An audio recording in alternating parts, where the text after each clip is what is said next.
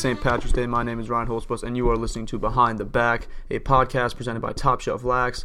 Last night, the PLL held its first ever entry draft for lacrosse pros that did not play in the PLL in 2020.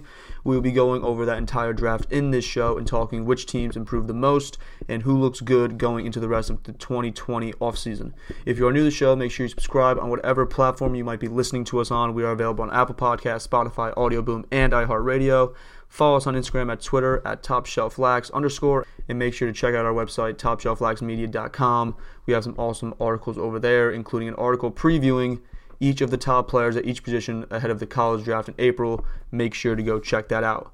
So, yeah, we're going to get into the entry draft. And just one thing also around the sports world, although sports around the world are currently on pause. Yesterday was full of action in the sports world. The NFL saw a handful of really big trades. Wide receiver DeAndre Hopkins got sent to the Arizona Cardinals. Running back David Johnson was sent to Houston in that trade, in that in that swap, um, with a handful of picks as well. Defensive tackle DeForest Buckner is headed to the Colts. Stefon Diggs is headed to Buffalo. You're hearing it here first. The Bills are winning at least 12 games, and they're winning the AFC East in, in 2020, and Josh Allen will be an MVP candidate in 2020. That is my my bold predictions there for Buffalo. We saw a lot of other signings and re-signings. Amari Cooper got a big extension.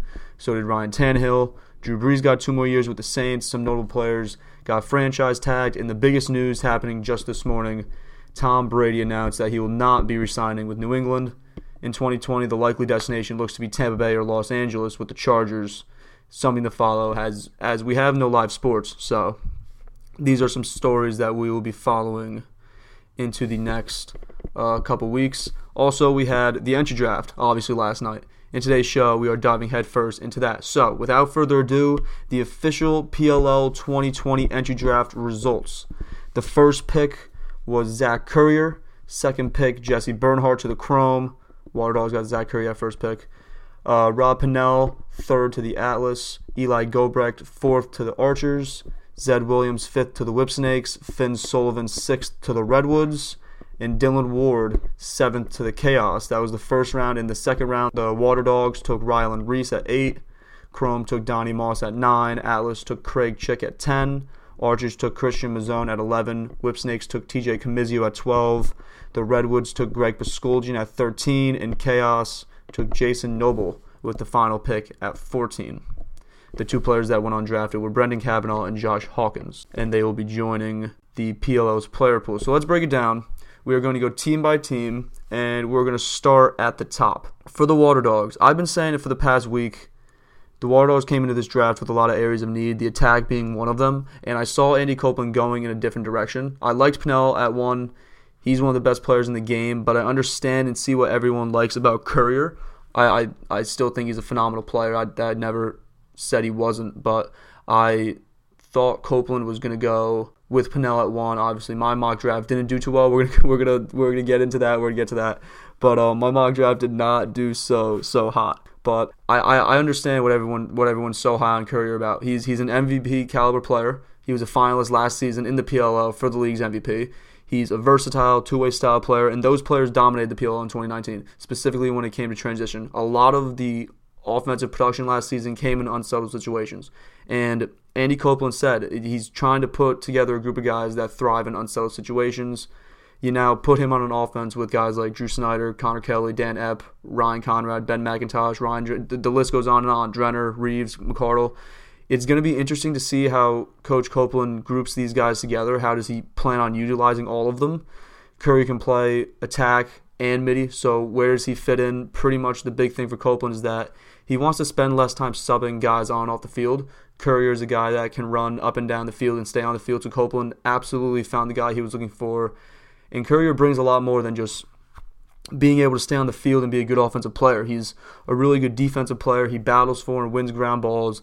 It's likely that we see a ton of Zach Currier in 2020, whether it's unsettled situations, settled offensive sets, face off wings, defense, man up, man down, to be honest. I mean, we're going to see a lot of Zach Currier. And for the Water Dogs, they are really just a goalie and a face-off specialist away now because with the addition of Ryan Ryland Rees on defense, they can focus their attention on the face-off position with the third pick in April or possibly the eighth pick as they have the first pick of round two as as we've been told. But Ryland Rees, I had him going second overall to Chrome and he fell to eight. This pretty much summed up my mock draft in a nutshell. I got three out of 14 of the selections correct. I don't know if I had him overvalued or if teams like the Archers and Redwoods that also took defensemen just pass on him. Rees was a member of the All World team with Canada in 2018. He had 63 ground balls, 15 caused turnovers, 6 goals, and 2 two point goals in 2019 in the MLL. The transition game and deep shooting from beyond the two point arc is the direction that the league is heading in. Rees showed that he can be a threat from two point range, and I, I just I saw him going earlier, but for the Water Dogs, they add another young defenseman. They now have Rees, Chris Sabia, and Noah Richard, three guys that were all in the same draft class last season, and then two veterans in Brodie Merrill and Brian Karalunas. Rees played on Team Canada in 2018 with uh, Brodie Merrill and Zach Currier. He can play LSM and down low close defense. So for Coach Copeland, I see both of these selections as immediate impacts for his team, making a contribution from day one. Both of these guys can stretch the field. And again, I had Rees going second overall. He slipped six spots from number two. And in a draft that saw a lot of defensive talent go off the board before him, three guys were selected before him it will be interesting as we watch in 2020 to see who performs better, who makes a bigger impact on their teams. Chick also went two selections later, and I think Rees specifically will make a huge impact for Coach Copeland. A steal at, at number eight. The Water Dogs add possibly the best offensive player and best defensive player in this draft, both being transition threats and are now a specialist and a goalie away. So it will be interesting to see how Andy Copeland goes about finding those next two pieces on his team. Moving on to Chrome, I personally feel like even if Rob Pannell went first overall, Tim Soudan still would have won with defense at number two. I had Rees as that guy. Obviously, he followed the War Dogs at eight, that who we just talked about.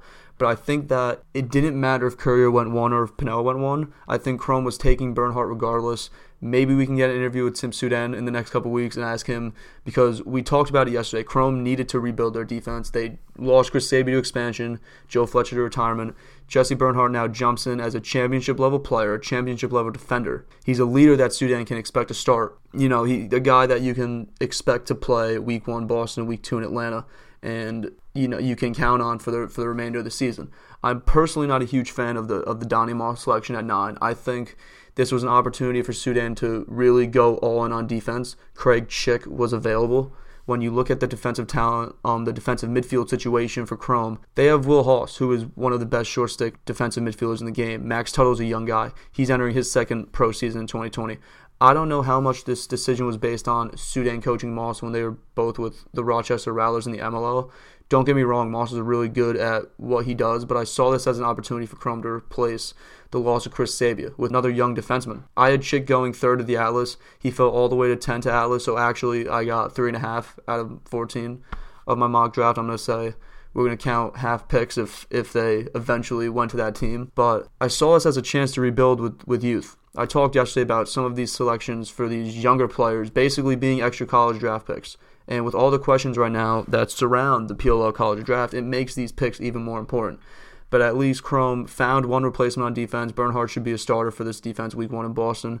He also played with Will Joel White, and goalie John Galloway with Team USA in 2018, so some defensive chemistry there. Chrome has a solid offense from 2019 that scored the most goals in the regular season. They have the fourth pick in April and can go after an offensive player if they choose in that draft. So I think Chrome definitely made considerable steps forward in improving from what was the worst record in 2019. So we will see. Moving on to the Atlas. The possibility of Rob Pannell slipping to three was there. If he wasn't taking first overall, as I predicted, I saw him fall into three because Chrome needed to get a defenseman and did.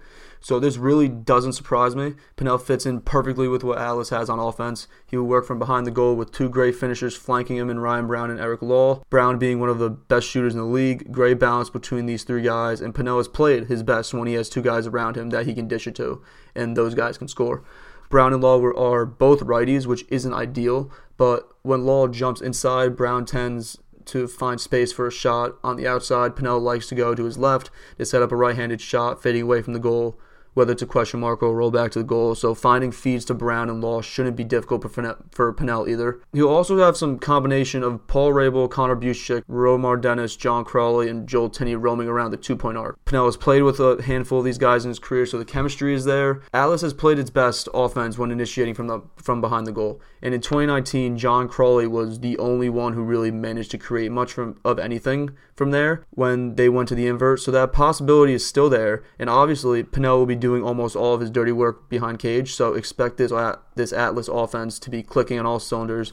Pannell also joins his brother James Pannell. This this is just a great pick for Atlas. Ben Rubeor also added a young defender, a young defender that I had him taking with the third overall pick. So hey, my mock draft predictions are are slowly getting better. I give myself a half point for that, so four out of fourteen. But Chick last season impressed as a rookie in the MLL. He can slot in a close defense in a rotation with Tucker Durkin, Cade Van Raaphorst, Austin Mafani, and Kalen Robinson and run opposite Kyle Hartzell at LSM. He can push in transition, he causes turnovers, and my immediate reaction coming out of this draft is that the Atlas might be the best team going into 2020. Like, I feel like a lot of people said that last season going into 2019, but this team is now set. The offense is elite. The addition of Chick goes a long way in hopes to revitalize a defense that struggled last summer. All of these teams are really good and improved in this draft, but the Atlas might have taken the biggest step. Pannell being one of the best attackmen in the game, and a young player in Chick who I personally believe fell considerably in this draft. I thought he was going to go much earlier, and I I think one of the best players in this draft. So we will we will see. Moving on to the Archers, who had the fourth and eleventh overall selections coming into this draft. I had it swapped. I had the Archers taking an offensive player in the first round and a defense player in the second. They go defense first. I feel like out of all the teams, the Archers really came into this draft with two needs. The first one being with uncertainty around Pat Spencer and the 2020 college draft field, which is supposed to have a large pool of attackmen, try to find an ex attackman to play with Will Manny and Marcus Holman. Pat Spencer, obviously, there's been talk that he wants to play overseas for basketball. We don't know the full story with that. Pannell got taken with the selection before the Archers had their pick at four, so that possibility went out the door for, for trying to figure out that out in this draft. But expect Chris Bates to revisit this in the college draft with the number one pick. Doesn't matter who's available. There's there's a number of, of attackmen in this college draft. Some of them, even with the eligibility, some of them are going to to join the draft. So expect Chris Bates to revisit this in that draft. And then the number two is to add depth on both sides of the ball. Defensively, Jackson Place is recovering from a scary neck injury from last season. His status for 2020 is currently up in the air. So adding possibly the quickest defenseman in this draft in Eli Gobrecht is a step in the right direction. He'll join a close defense rotation with with Place when he returns, Curtis Corley, Mac McMahon, and Mike Simon with Scott Ratliff running at LSM. Gobrecht has covered the fastest of attackmen while in the MLL. He's been asked to deny some of the best players the ball, which has its obvious challenges, and he's been very successful. So this selection to me is a move that Chris Bates sees as again who will make an immediate impact. Gobrecht can make an Im- immediate impact, and when you think the transition game, there's a lot he can contribute there. However, with the depth still on the board, I was surprised they went with Gobrecht. With a handful of other names available in my mock draft, I'd have had him going as the fifth defenseman taken. He was the second. But for the Archers, this is a, this is an addition where Gobrecht can be an impact from day one as we said. When I think transition, I was thinking research check, but Gobrecht is, a, is reliable. He missed time last year due to an injury, but he's proven in his two seasons of pro lacrosse that he is a force both defensively and in the transition game. Transition game being an area that the Archers lacked in 2019 from their close defenders. And like a lot of people, I see Christian Mazzone as an under the radar pick. The Archers just lost three offensive players to expansion in Ben McIntosh, Dan Epp, and Christian Cuccinello. Epp was one of the fastest players in the league that played offense, defense, and was a factor in transition. Mazzone should help the Archers replenish some of the pieces that they lost in February. He adds another dodging threat that will allow Tom Schreiber to have opportunities to find space to shoot, to find passing lanes, and the Archers have the first pick in April. Again, we don't know yet who will be available, but look for the Archers to try to find their ex-attackman, their whether it's Sowers or Ament. If they forego the extra year of eligibility, Sowers would most likely need to transfer, so that is something that we will monitor in the coming weeks. Chris Bates for the second straight season might end up drafting a guy that doesn't play in his first season. Definitely a possibility. We will talk much more about it as we near the draft in April. For the Whipsnakes, Jim Stagnitta came into this draft knowing that he needed to add an offensive player, someone that can find the back of the goal. In expansion, he lost four of his top offensive weapons in Ryan Drenner, Ben Reeves, Drew Snyder, and Connor Kelly.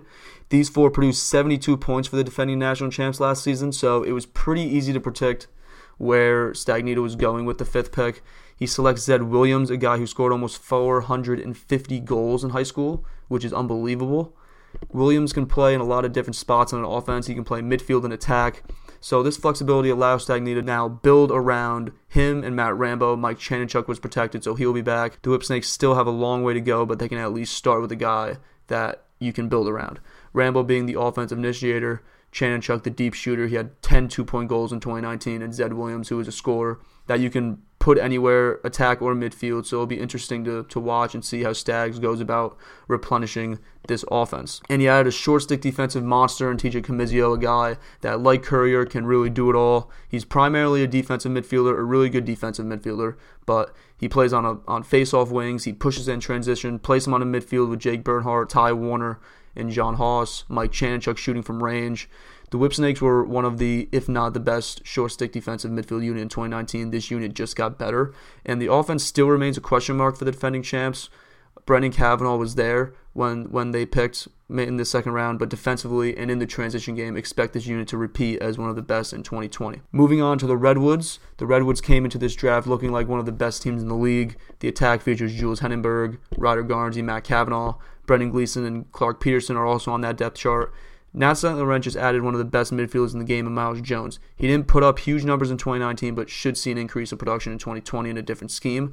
So really the only question mark was at face-off and defense. Starting at face-off, I don't think this is the final decision, but St. Laurent selected Greg Puskuldjian at 13, who replaced Greg Gurenlian, who retired and will join Jerry Ragonese. That could create some competition at the face-off X. I can't imagine this being the final decision here, but definitely a step in the right direction. I know I'm, I'm, I'm kind of writing off Greg Puskuldjian here, but he won 56 faceoffs last season. He recorded 94 ground balls with the number one with the number of one goal games and overtime games last season in the PLL. It, it proved how important each possession is. Puskuldjian played in two professional championships for head coach Nat St. Laurent, so the chemistry between coach and faceoff specialist is already there. So Really like this pick. Puskuldjian could be a starter in this league. At six, the Redwoods went with a defenseman, Finn Sullivan, who was a defensive player of the year candidate last season in the MLL. The Redwoods defensive unit was dominant in 2019, and Sullivan can help add to that. There are also question marks surrounding Matt Landis' availability. The Redwoods might lose him to the military, so with that unknown, I like this pick. He helps in replacing Brian Karalunas, who the Redwoods lost in expansion, and the hope for Coach St. Laurent is that he fits in on day one in a rotation with Garrett Epple, Eddie Glazener, Larkin Kemp, and John Sexton running at LSM. This could be one of the, the best defenses in, in 2020. Again, with, with the Atlas, I think the Redwoods are positioned right now as one of the best teams going into the season in 2020. And moving on to the final team, the Chaos who made selections at 7 and 14. The Chaos made a splash with the 7th pick, selecting two time All World goalie Dillon Ward. Some people saw this coming, I did not. Blaze Riorden was the goalie of the, of the year last season in the PLL. His save percentage was just under 56%, but the Chaos only had one goalie entering this draft. Andy Towers lost his backup, Charlie Cipriano, to expansion. So this selection adds another starting goalie to the roster, and this is a big move now that I look at it. Riorden plays attack in the NLL for the Philadelphia Wings, 54 points last season, 42 this season. He played some attack in the PLL All Star game last season, scored a couple goals. This is a move where Towers could swap Riorden and Ward throughout the game and throw Riorden in at attack every so often to keep the opposing defense guessing. And having depth at goalie is important because the goalie play in 2019 was so good that having two of possibly the best goalies in the game on the same team isn't too crazy to think about.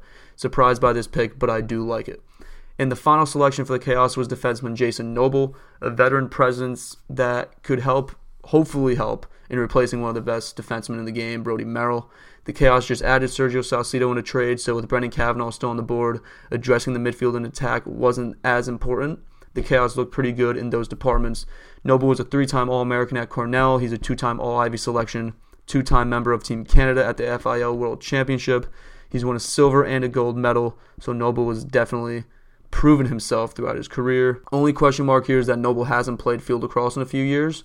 He's played in the NLL, but it will be interesting to see how he performs at training camp and whether or not he cracks the Chaos 18 man roster in the first few weeks of the season. So we will definitely be making sure to, to watch for that. So when you ask the question, who won this draft, you need to look at it as if the season started today, which teams looked the best, and as who got better, who improved. The Water Dogs had a lot of areas to improve, but they took a considerable step in narrowing that list.